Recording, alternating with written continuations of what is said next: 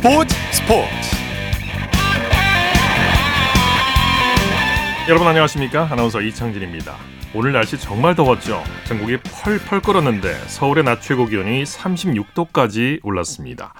이런 불볕더위 속에서도 프로야구는 양보 없는 승부를 이어가고 있고요. 동아시아컵 브레이크로 짧은 휴식기를 가졌던 K리그1은 오늘부터 재개돼 한여름만큼이나 뜨거운 순위 경쟁에 돌입하게 됐습니다. 선수들의 투혼 그리고 관중들의 관심과 응원이 이 날씨만큼이나 스포츠 여기를 더욱 뜨겁게 만들고 있는데요. 자, 토요일 스포츠 버스 먼저 축구 소식으로 시작합니다. 중화일보의 박린 기자와 함께합니다. 안녕하세요. 네, 안녕하세요. 자, K리그 1이 휴식기를 마치고 다시 시작이 됐는데 선두 울산이 강원을 상대했죠. 네, 앞서 말씀해주신 대로 축구 대표팀이 동아시안컵에 출전을 하면서 그 K리그 1은 2주 동안 휴식기를 가졌고요. 예. 오늘부터 어, 치열한 순위 싸움을 또 재개를 했는데요. 어, 먼저 울산이 홈에서 강원을 2대 1로 꺾었습니다. 어, 울산은 15승 5무 3패 승점 50점을 기록을 하면서 어, 선두 자리를 또 굳게 지켰습니다. 네, 경기 내용 어땠습니까? 네, 슈팅 수에서는 강원이 크게 앞섰는데요. 그 골 결정력에서는 울산이 더 좋았습니다. 아, 먼저 전반 10분에 그 강원 백패스 실수를 놓치지 않고 울산의 이청용 선수가 선제골을 터뜨렸고요. 어, 울산은 전반 44분에 어, 강원 김대원 선수에게 동점골을 내줬지만 어, 후반 16분에 또 결승골을 뽑아냈는데 어, 이명재 선수가 왼쪽에서 크로스를 올려줬고요. 그 아마노 선수, 노 선수가 그 왼발 논스톱 하프 발리슛으로 그 골망을 흔들면서 울산이 또 한 골 차로 어, 승리를 거뒀습니다. 네. 울산과 선두 경쟁 중인 전북은 제주를 상대했죠. 네, 전북이 그 홈에서 제주를 1대 0으로 꺾었습니다. 그 2위 전북은 어, 승점 45점으로 어, 선두 울산과의 승점 차를 5점 차로 어, 유지를 했고요. 어, 사실 전북이 시즌 초반에 굉장히 부진했었는데 어, 최근 8경기 연속 무패를 이어갔고 또 올해 제주에 두 번 졌었는데 어, 처음으로 또 승리를 따냈습니다. 네, 경기는 어떤 양상으로 펼쳐졌습니까? 네, 양 팀이 그 전반전에는 좀 지지 않기 위해서 조심스럽게 경기 운영을 했고요. 어, 후반 18분에 어, 전북이 그 결승골을 뽑아냈습니다. 어, 중원에서 김문환 선수가 그 스루 패스를 찔러줬는데요. 또 빠져들어간 문선민 선수가 어, 또 차 넣으면서 또 결승골을 또 기록을 했고요. 어, 문선민 선수가 또 교체 투입되자마자 또 시즌 첫 골을 또 신고를 했습니다. 네. 아, 제주는 구자철 선수를 앞세워서 좀 공세를 펼쳤지만 좀 아쉽게 어, 동점골을 뽑아내지는 못했습니다. 네, 정말 선수들 오늘 같은 날씨 힘들었겠어요. 그 특히 축구 선수들 말이죠. 네, 수원 삼성은 김천과 붙었죠. 네, 맞습니다. 뭐 오늘 그 겨- 굉장히 또 더운 날씨 속에서도 어, 굉장히 또 치열한 경기가 펼쳐졌는데요. 네. 어, 수원에서는 또 양 팀이 맞붙었는데 그 0대 0으로 승부를 가리지는 못했습니다. 어, 수원은 그 후반 42분에 페널티킥을 얻었는데요. 어, 키커로 나선 안병준 선수의 슛이 그 골키퍼 구성현 선수에게 또 막혔고 어, 수원 삼성이 최근에 좀 성적이 좋지 않습니다. 그 네. 최근 5무 5패 그 10경기 연속 무승에 그치면서 어, 11위에 머물렀습니다. 네, 포항과 서울의 경기는 오후 7시 30분에 킥오프 됐죠. 네, 현재 그 후반 추가 시간이 진행 중인데요. 서울이 그 2대 1로 앞서 있는 상황입니다. 네, 어, 전반 27분에 사실 허용준 선수에게 먼저 선제 실점했는데요. 어, 서울이 후반 20분에 그 일류첸코 선수의 패스를 받은 고광민 선수가 그 왼발 슛으로 동점골을 뽑아냈고요. 어, 후반 36분에는 또 나상호 선수가 어, 페널티킥을 성공시키면서 서울이 어, 경기를 뒤집었습니다. 추가 시간이 7분이나 쥐어지면서 현재 그 후반 95분이 지금 진행 중에 있거든요. 예. 어, 경기는 그 조만간 또 종료가 될 것 같습니다. 네, 인천과 성남의 경기는 오후 8시부터 시작이 됐죠. 네, 양 팀이 또 치열한 또 경기를 펼치고 있습니다. 어, 전반은 양 팀이 0대 0으로 마쳤거든요. 어, 후반전에는 성남의 그 권한규 선수가 그 선제골을 뽑아내면서 어, 성남이 좀 1대 0으로 또 앞서 있는 상황입니다. 네, K리그 2는 광주와 대전의 경기가 있었죠. 네, 오늘 K리그2 1, 2위 팀 간의 대결이었는데요. 어, 광주가 대전을 1대 0으로 제압을 했습니다.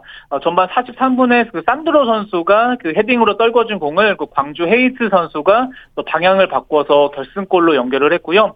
어, 광주의 그 성적이 2부에서 굉장히 대단합니다. 어, 17승 7무 3패 승점 58점을 기록을 하면서 어, 2위 대전과의 승점을 14점 차까지 벌리면서 어, 독주 체제를 또 이어갔습니다. 네. 자, 토트넘의 손흥민 선수가 내일 새벽에 예스승의 팀과 만난다고요.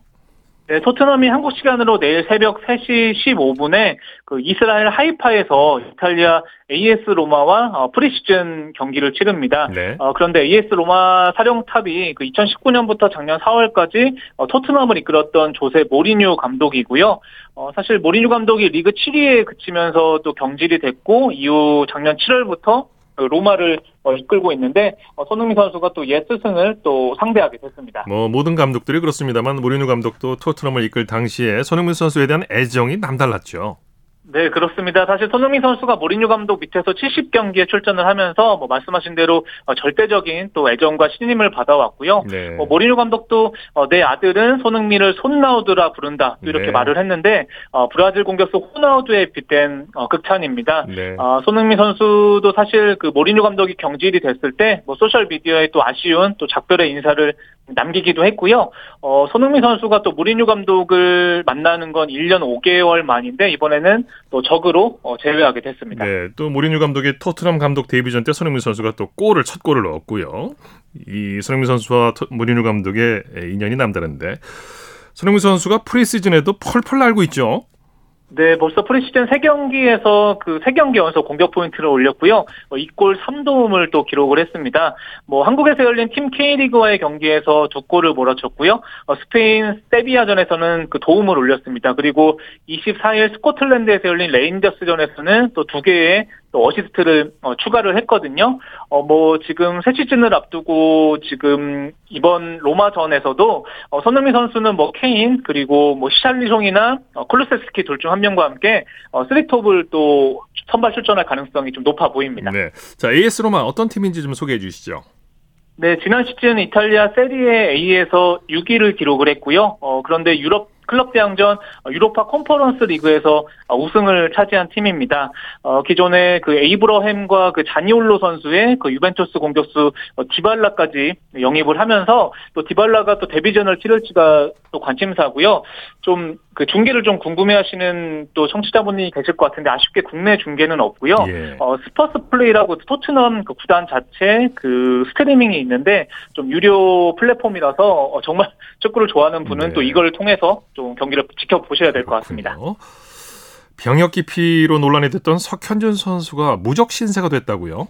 네, 프랑스 트로아가 석현준과 계약 해지에 합의했다고 오늘 어, 발표를 했습니다. 어, 지난 시즌에 그 9경기 출전에 그치면서 전력 외로 또 분류가 됐고요. 사실 석현준 선수는 19살 때부터 네덜란드 아약스, 뭐 포르투갈 포르투 같은 어, 유럽 11개 팀에서 굉장히 좀 뛰어왔었는데 어, 현재 그 병무청의 병역 기피자 명단에 올라 있는 상황입니다. 어, 병무청을 상대로 낸 행정 소송에서도 지금 패소를 했거든요. 어, 그렇기 때문에 현재 그 유럽에서 좀 다른 팀을 구하기는 좀 쉽지 않을 것 같고요. 다만 네. 어, 유럽 국가로 귀화를 한다면 상황은 좀 달라질 수 있을 것 같습니다. 어려운 상황이군요. 그 밖에 국내외 축구 소식 전해 주시죠. 네, 스페인 바르셀로나가 그 세비야의 그 프랑스 수비수 쿤데 선수 영입을 어, 발표를 했습니다. 어, 쿤데 선수는 뭐 중앙 수비는 물론 측면 수비도 가능하고요. 어, 지난 시즌 세비야의 또 최소 실점을 이끌 선수로 굉장히 이적 시장에서 어, 큰 관심을 받아왔습니다. 어, 애초 첼시가 좀 관심을 보였었는데 그 결국에는 바르셀로나가 영입에 성공을 했고요. 어, 그리고 프랑스 그 랭스가 또 일본 축구대표팀 공격수 이토 주냐 선수를 또 영입을 했습니다. 이 네. 선수가 어, 벨기에 행크에서 좀 굉장히 좋은 활약을 보여줬거든요. 2019년부터 그 행크에서 뛰면서 29골 49 도움을 올렸는데 또 한 단계 위 리그인 또 프랑스에 또 진출을 하게 됐고요. 이 선수는 뭐 일본 국가대표로 카타르 월드컵 진출에도 기여한 선수이기 때문에 뭐 이 프랑스 팀에서도 좀 관심을 보인 것으로 보입니다. 네, 소식 감사합니다. 네, 감사합니다. 축구 소식 중앙일보의 박민 기자와 정리했고요. 이어서 한 주간의 해외 스포츠 소식 정리합니다. 월드 스포츠. 오늘은 스포티비 뉴스의 이성필 기자와 함께합니다. 안녕하세요. 네, 안녕하세요. 요즘 세계, 세계 골프계가 사우디 국부 펀드가 후원하는 리브 급부상으로 지각 변동 중인데 에, 스웨덴의 헨리크 스텐손이 시리즈 대회 1라운드 선두를 달렸군요. 네, 그렇습니다. 유럽과 미국 대항전인 라이더컵 유럽 대표팀 단장직을 포기하고 리브 골프에 합류한 스웨덴의 헨리크 스텐손이 이 리브 인비테이셔널 시리즈 이 대회 1라운드에서 1위를 차지했는데요. 네. 이 대회가 오늘 새벽에 미국 뉴저지의 트럼프 내셔널 골프 클럽에서 열렸습니다. 그렇군요. 상당히 대회 장소만 들어도 뭔가 좀 네. 상당히 독, 독특한데 어쨌든 버디 8개를 잡고 보기 1개 7언더파 67타를 쳤습니다. 그 앞서서도 전해드렸지만 이번 대회 출전을 이유로 유럽 대표팀 단장에서 해임되면서 뭐 이 대회는 이제 첫 참석이긴 한데 어쨌든 상당히 잘했고요. 2016년 디오픈을 포함해서 미국 프로골퍼, 이 PGA 투어에서 6번, 또 DP 월드 투어에서 11번이나 우승한 베테랑입니다. 예. 그래서 상당히 아주 좋은 성적을 유지하고 있고요. 또 7언더파 64타를 때린 패트릭 리드 공동 1위에 올랐습니다. 네. 그 뒤에 미국의 브룩스 켑카 또 필 미컬슨이 4오버파 공동 43위 또 이렇게 순위를 이어가고 있습니다. 네. 트럼프 전 미국 대통령이 이 리브 골프를 옹호하고 나섰다고요? 네, 이 트럼프 전 대통령이 지난 29일 이 대회 프로암에 참석했는데 리브 골프가 세계 최고의 선수를 포함해서 뛰어난 선수를 영입하고 있고 또 머지않아 훌륭한 선수를 모두 보유하게 될 것이다. 이렇게 이야기했는데 네. 이날 그 행사가 상당히 독특했습니다. 2016년 대선 당시 자신을 구했던 다시 미국을 위대하게 만- 만들자 이것이 적힌 빨간색 모자를 착용했는데 네. 또 오랜 친분 관계인 그렉 노먼 이 리브 골프 인베스트먼트 대표와도 좀 대화를 하는 모습이었습니다. 예, 프로암에는 이 PGA 투어에서 리브 골프로 전향했던 더스틴 존슨 또 브라이슨 디섐보 이런 프로 선수들과 미국 프로농구 NBA에서 이름을 날렸던 찰스 바클리 등이 대거 나섰는데 왜 트럼프 전 대통령이 이럴까?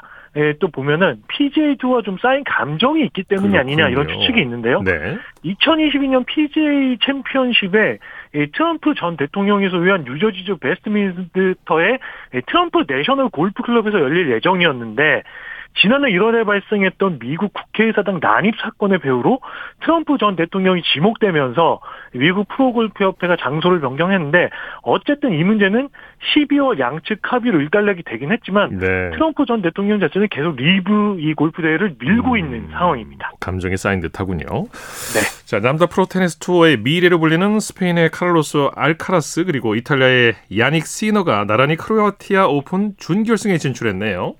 네, 알카라스가 이 크로아티아 우마그에서 열린 ATP 투어 250 시리즈 크로아티아 오픈 단식 8강전에서 파쿤도 바그니스를 2대 0으로 이겼는데요. 올 시즌 ATP 투어에서 4번이나 우승한 알카라스, 지난주 독일 함부르크 오픈에서는 준우승을 했는데 자신의 우상인 라파엘 나달 이후 최연소로 세계 랭킹 5위 안에 진입하는 아주 놀라운 그, 그 기록을 내고 있는데요. 예. 또 크로아티아 오픈에서 시즌 다섯 번째 우승에 도전하는데 이탈리아의 줄리오 제피에리와 결승 진출을 다투게 됩니다. 그 윈블던 8강에 오르면서 또 돌풍을 일으켰던 시너도 4강에 올랐는데 시너의 경우에는 이 스페인의 로베르트 까르바에스를 8강에서 2대 0으로 이겼습니다. 만약 알카라스와 시너가 결승에 오른다 이렇게 될 경우에는 이 윈블던의 미래 또 우리 테니스의 미래들이 어, 또 붙게 된다 이런 그림이 만들어지게 되는데 지난 4월에 윔블던 16강에서 두 선수가 맞붙었는데 시너가 알카라스를 3대 1로 이기면서 8강에 진출했던 이력이 네, 있습니다. 그렇군요. 라파엘 나달이 8월 초에 캐나다 내셔널 뱅크 오픈에서 복귀할 것 같다고요? 네, 윔블던에서 복근 파열 부상으로 준결승에서 기권했는데 이 나달이 스페인 마요르카에 있는 나달 아카데미에서 훈련하는 모습을 본인의 사회 관계망 서비스에서 보여줬습니다. 네. 이 남자 프로 테니스 투어는 어, 다음 달 7일 캐나다 몬트리올에서 개막하는 ATP 투어 마스터스 1000 시리즈에서 나달이 이름을 올렸다고 했는데요. 뭐 나달은 올 시즌 호주 오픈 또 롤랑 가로스 프랑스 오픈에서 우승하면서 역대 최다인 22번째 그랜드슬램 대 타이틀을 거머쥐었는데요. 예. 뭐 노박 조코비치, 로저 페더러와 함께 이 현재 최고의 테니스 선수로 경쟁을 하고 있는데 뭐 29일에 이제 개막하는 다음 달 29일에 개막하는 US 오픈 출전을 위해서 좀 컨디션을 잡고 있는데 앞으로 좀 여러 대회에 나설 것으로 보입니다. 네. 어, 미 프로농구 NBA가 필라델피아와 하든 선수가 이번 오프 시즌에 맺은 계약에 대해서 사전 접촉, tampering 여부를 조사한다고요? 네, 이 NBA가 지난 27일 발표한 하든과 필라델피아 2년 계약이 규정보다 좀 이른 것이 아니냐 해서 좀 조사에 나섰는데요. 네. 뭐 2년 계약이 발표되기 전에 하든이 팀과 계약이 1년 남은 상태였는데 마지막 해는 또 이렇게 계약을 연장하는 옵션 권리를 행사할 수 있어서 과연 이번 오프 시즌에 어떤 결정을 할 것인가 좀 관심이 쏠렸었는데 하드는 2년 계약을 새로 맺겠다. 라고 했습니다. 그래서 2022-23 시즌의 종료 시점인데 한 시즌 더 늘린 겁니다. 예. 여기까지만 보면 뭐 큰 문제는 없는데 이 새 2년짜리 계약을 맺으면서 수령하는 연봉을 스스로 깎았는데요. 마지막 해 연봉이 4,750만 달러, 우리 돈으로 621억 원인데 예. 2년 계약을 하면서는 3,300만 달러 오히려 거꾸로 떨어집니다. 431억 원인데 이렇게 되면은 이 연봉을 깎게 되니까 연봉 총액 상한제인 이 셀러리 캡에서 필라델피아가 여유가 생깁니다. 아, 그래서 네. 자유계약 시장에서 좀 다른 선수들을 영입하면서 전력 보강을 하게 되는데 음. 혹시 서로 짠 게 아니냐 네. 이런 조사를 좀 하게 될 것 같은데 만약에 이것이 입증이 된다면은 천만 달러 우리 돈으로 130억 원의 벌금이 처해지거나 또 임원이 정식되고 신인 지명권이 박탈되는 등 이런 징계를 받을 수가 있습니다. 그렇군요. 자 소식 감사합니다. 네, 고맙습니다. 월드스포스 스포티비 뉴스의 이성필 기자였습니다.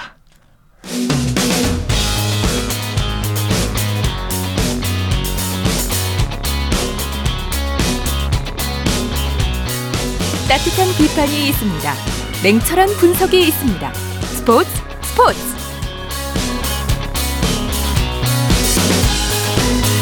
토요일 스포츠 스포츠 생방송으로 함께하고 계십니다. 9시 36분 지나고 있습니다. 이어서 스포츠 스타들의 활약상을 살펴보는 스포츠를 빛낸 영웅들 시간입니다. 정수진 리포터와 함께합니다. 어서 오십시오. 네, 안녕하세요. 오늘은 누굽니까? 네, 한국 펜싱이 2022 국제 펜싱 연맹 세계 선수권에서 남자 사브르 단체전 금메달로 세계 선수권 4연패를 했고요. 여자 에페 단체전과 개인전 금메달로 어, 대회 참가 역사상 첫 금메달을 따냈습니다. 예. 이런 결과는 선배들이 길을 잘 닦아 놓았기 때문이지 않을까 싶은데요. 오늘은 그 선배들 중에 한 분, 지금 KBS 펜싱 해설위원인 최병철 위원의 선수 시절을 돌아보려고 합니다. 예, 네. 최병철 선수가 화제가 됐던 게 런던 올림픽 때였죠. 네, 2000년 시드니 올림픽 때 김영호 선수의 금메달 이후 12년 만에 올림픽에서 메달을 안겼는데요.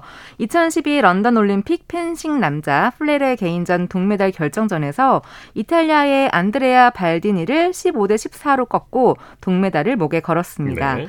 어, 사실 이 당시 신아람 선수의 오심 논란이 있어서 한국 펜싱의 분위기가 안 좋았는데요. 최병철 선수가 값진 메달을 딴 거죠. 심지어 기상천외한 공격과 엉뚱한 플레이로 괴짜 검객이라는 별명을 얻기도 했는데요. 관련 내용을 2012년 8월 1일 KBS 9시 뉴스에서 들어보시죠.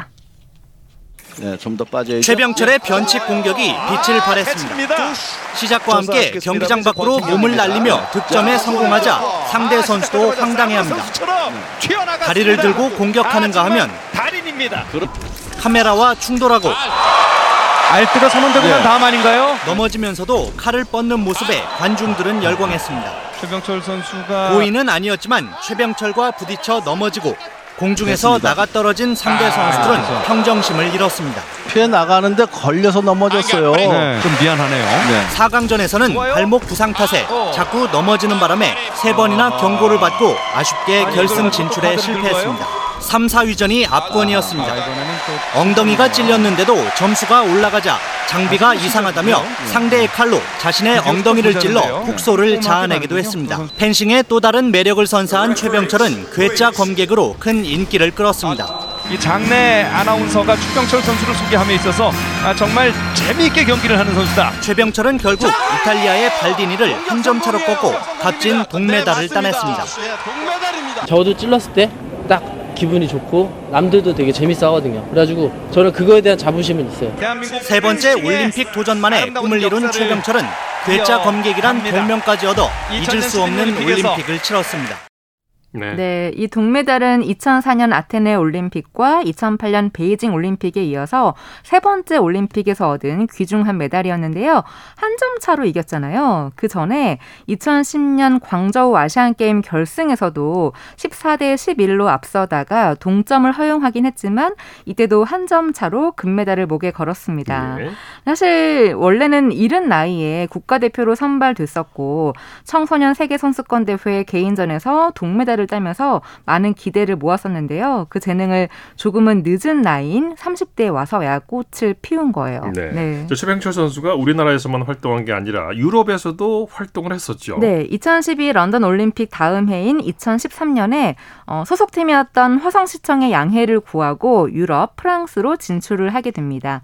그래서 2013년 1월 23일 KBS 9시 뉴스에서는 이 최병철 선수의 공격력이 인정을 받아서 펜싱의 본고장인 유럽 무대로 진출한다는 내용이 보도가 됐었는데요. 네. 함께 들어보시죠. 괴짜 검객으로 런던을 매료시켰던 최병철이 프랑스 무대로 진출합니다. 화성시청 소속의 최병철은 오는 4월 초청 대회를 시작으로 프랑스 리에요 말메종 클럽에서 뛰기로 합의했습니다. 국내 선수가 초청받는 건 이례적으로 세부 조건은 조율 중입니다. 유럽에서 특히 프랑스는 좀 자존심이 강한 나라로 유명한데 개인적으로는 영광이고 펜싱 본고장인 유럽 무대 진출이 가능한 건 최병철의 재밌는 펜싱 덕분입니다. 점수를 따면 포효하고 점수를 잃으면 얼굴을 감싸줍니다. 연습 경기도 실전처럼 승부욕을 불태웁니다. 심판이었어 심판이 비디오 프랑스와 한국으로 가는 혹독한 일정에 최병철은 체력 훈련에 힘쓰고 있습니다. 괴짜 검객 최병철의 유럽 무대 도전은 한국 펜싱의 힘을 알리는 계기가 될 전망입니다. KBS 뉴스 정현숙입니다. 네, 이렇게 네. 해서 프랑스 실업팀에서 뛰기도 했는데요. 3년 뒤 2016년에 은퇴를 합니다. 그런데 2016년 그해 리우 올림픽이 있었잖아요. 예, 예. 이때 최병철 선수가 KBS 해설위원으로 활약을 또 했는데요. 이 해설이 많은 분들에게 그랬었어요. 이슈가 됐었죠. 네, 에페 박상현 선수가 금메달을 땄을 때 그때 네. 해설이 많은 인기를 또 얻었었죠. 맞습니다. 이 에페라는 종목이 동시타도 양쪽 다 득점이 되기 때문에 역전승이 나오기 힘들다고 합니다. 아, 그런데 네. 그 종목에서 역전을 하고 금메달을 따는 걸 현장에서 직접 보니까 말이 됩니까? 에페에서? 라는 말을 계속 네. 반복을 하고 네. 더 실감나는 반응을 한 게 아닌가 싶습니다. 그 내용을 2016년 8월 10일 KBS 9시 뉴스에서 들어보시죠. 14대 14 동점을 만드는 순간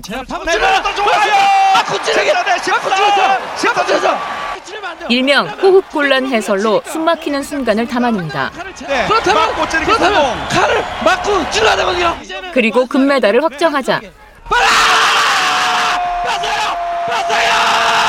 봤어요! 금메달 아! 말이 됩니까 이게?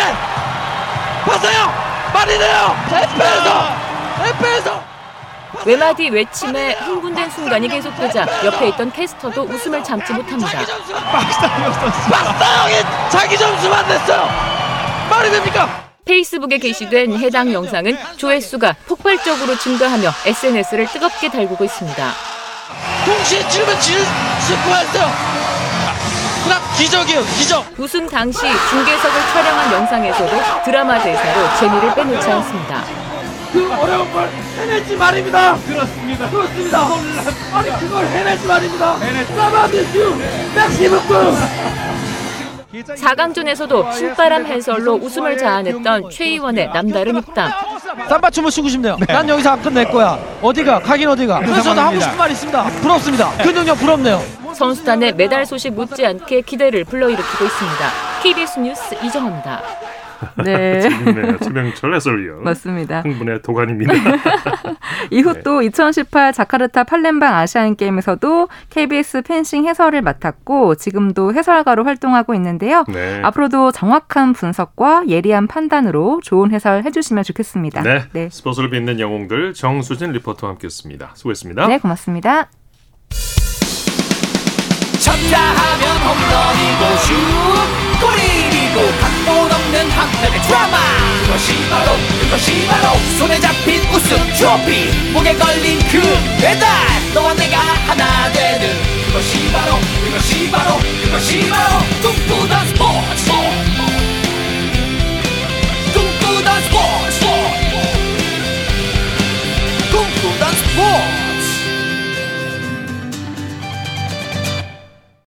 토요일 스포츠 스포츠 생방송으로 함께하고 계십니다. 9시 44분 지나고 있습니다. 이어서 다양한 종목의 스포츠 소식을 전해드리는 스포츠 와이드 시간입니다. 이혜리 리포터와 함께합니다. 어서 오십시오. 네, 안녕하세요. 자, 양궁 얘기 먼저 해보죠. 양궁 세계 랭킹 1위 안산 선수가 월드컵 4차 대회에서 2관왕에 올랐어요. 네, 우리나라가 양궁이 정말 세계 최강 실력임을 다시 한번 또 이번 대회에서 보여줬습니다. 예.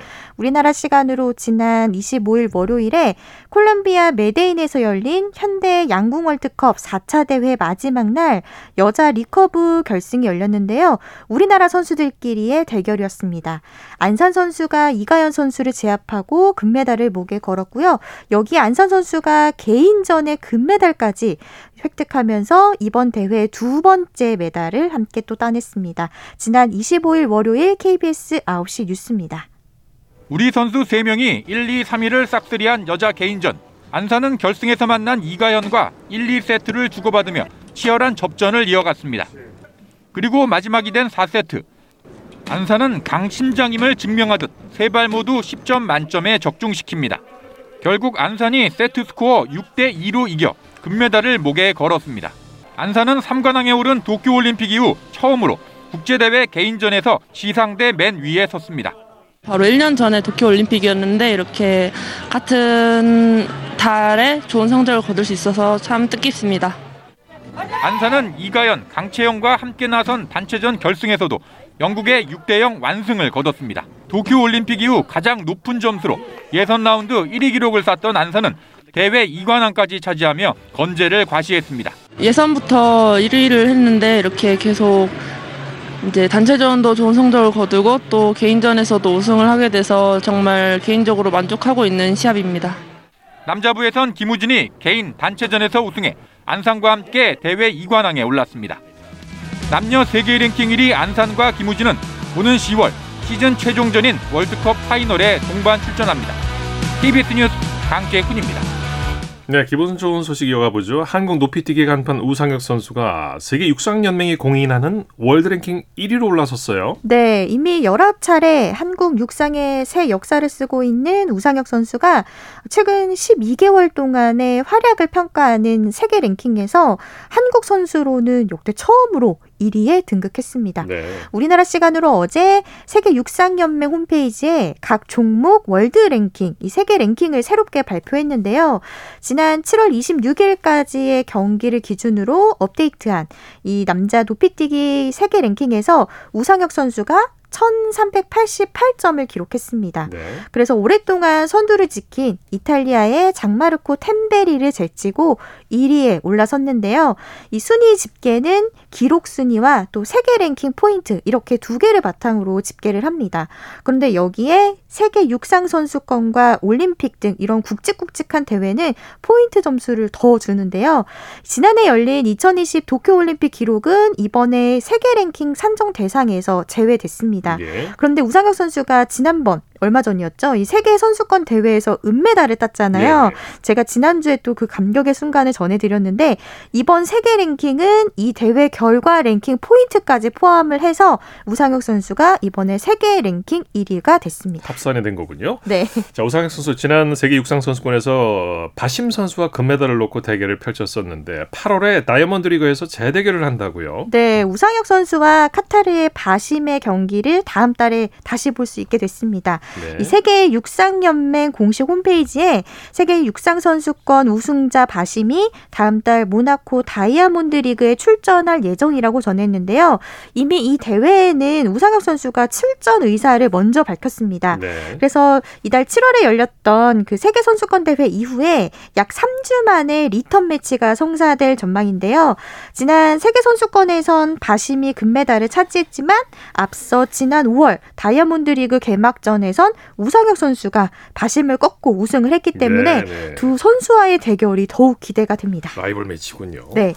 육상에서는 우상혁 선수가 은메달을 땄고 또 수영의 황선우 선수는 리고 세계 선수권 대회에서 은메달을 따냈는데 황선우 선수가 한 인터뷰에서 우상혁 선수를 언급했죠. 네, 우- 황선우 선수는 우리나라 시간으로 지난 6월 21일에 이 헝가리 부다페스트에서 열린 국제 수영 연맹 세계 선수권 대회에서 은메달을 땄습니다. 네. 이 박태환 선수 이후에 11년 만에 세계 선수권 메달이라는 이 수확을 했는데요.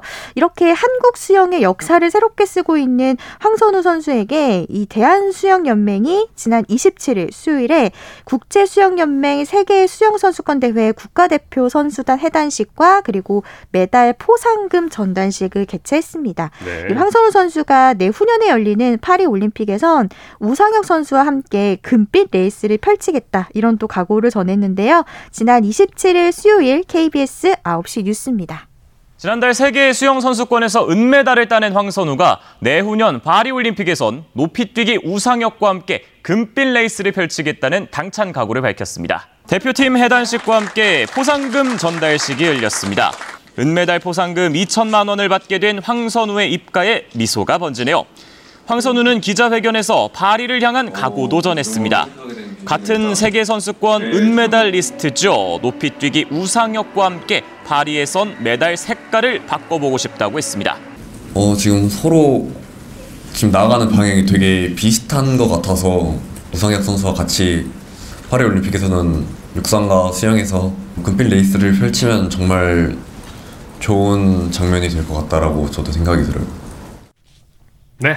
스포츠와이드 이혜리 리포터와 함께했습니다. 수고했습니다. 네, 고맙습니다.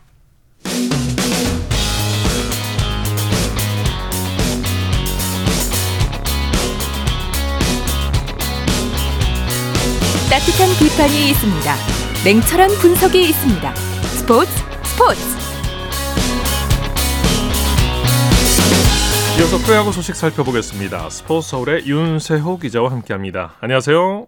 네, 안녕하세요. 아, 오늘 정말 더웠는데 야구장 분위기는 어땠나요? 네, 이 무더운 날씨 속에서 어, 야구장에 정말 많은 관중들이 찾아주셨고요.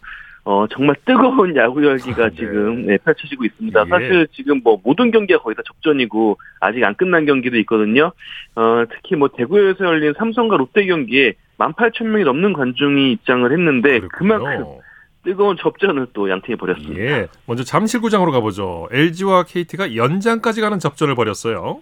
그렇습니다. KT가 9회 초 패배까, 패배까지 아웃카운트 하나가 남은 상황이었는데 알포드 선수의 3점 홈런으로 극적으로 동점을 만들어냈습니다. 네. 어, 하지만 또 LG가 10회 말 문보경 선수의 끝내기 홈런으로 8대 7로 승리를 하면서 어, LG가 3연패에서 탈출을 했습니다. 네. 어, 롯데는 삼성을 꺾고 7연패 탈출에 성공했네요.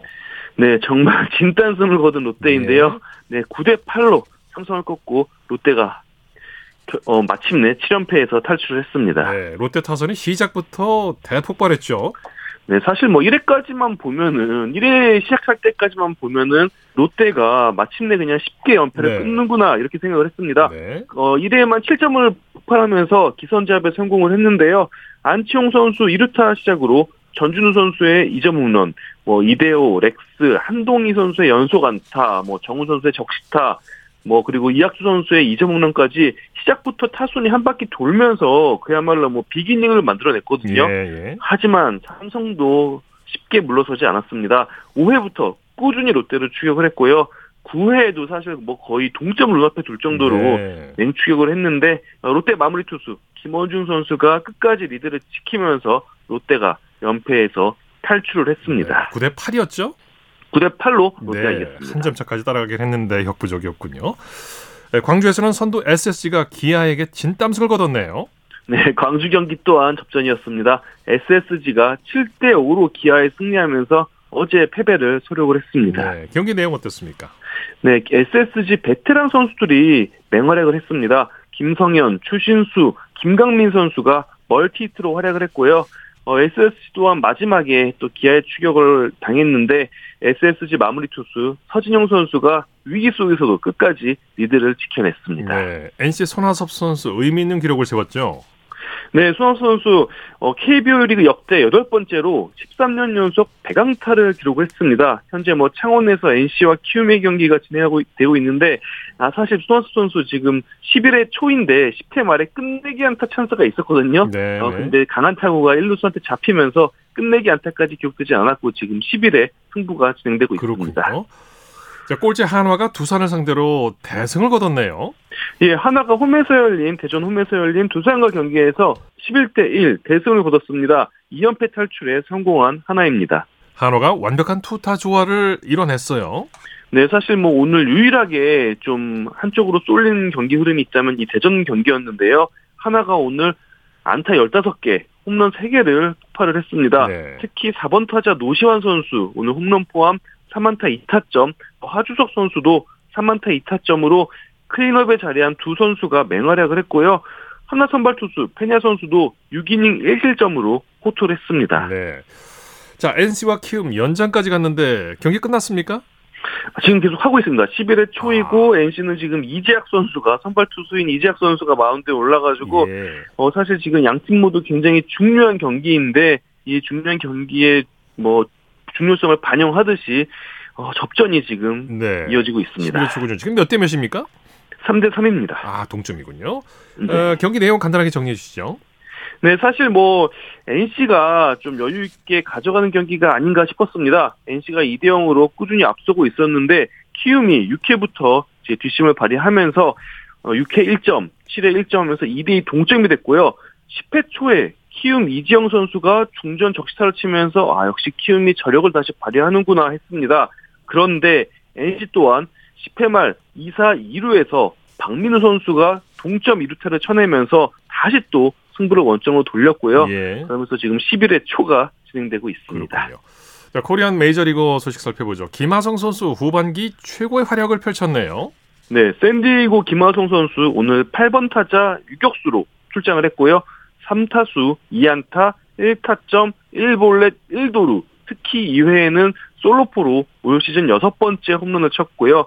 어, 올 시즌 여섯 번째 도루 또한 기록을 했습니다. 네. 타율도 어, 2할 3푼 9리에서 2할 4푼 3리로 상승을 했고 샌디에이고도 미네소타에 10대 1 완승을 거뒀습니다. 어, 빅리거로서 확실히 자리를 잡아가고 있습니다. 그 김하성 선수 수비도 아주 좋았죠. 수비는 뭐 이제 빅리거 유격수 중에 정상급 선수로 네. 평가받고 있는데요. 오늘 특히 5회에 굉장히 강한 바운드 타구가 나왔는데 이 타구를 굉장히 빠르게 처리하면서 더블 플레이를 유도해냈거든요. 네. 오늘은 그야말로 공수주 만점 활약을 펼친 경기였습니다. 네. 자, 최지만 선수 4경기 연속 안타 행진을 이어가고 있네요.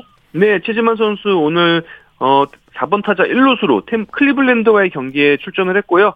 4타수 1안타 1타점 활약을 했습니다. 4경기 연속 안타를 기록하고 있고 예. 어, 템파베이는 1대 4로 졌습니다. 네, 소식 감사합니다. 네, 감사합니다. 프로야구 소식 스포츠 서울의 윤세호 기자와 함께했습니다. 스포츠 단신 전해드립니다. 우리나라 남자 배구 대표팀이 튀르키예의 높은 벽에 막혀 챌린저컵 결승 진출에 실패했습니다. 임도헌 감독이 이끄는 우리나라는 오늘 잠실학생체육관에서 열린 국제배구연맹 발리볼 챌린저컵 준결승에서 튀르키예의 세테스과 0대 3으로 졌습니다. 스포츠 스포츠 오늘 준비한 소식은 여기까지고요. 내일도 풍성한 스포츠 소식으로 찾아뵙겠습니다. 함께해 주신 여러분 고맙습니다. 지금까지 아나운서 이창진이었습니다. 스포츠 스포츠 the sun goes down in front of me, reminds me where I wanna be. With you and you alone. Me like you were made for me.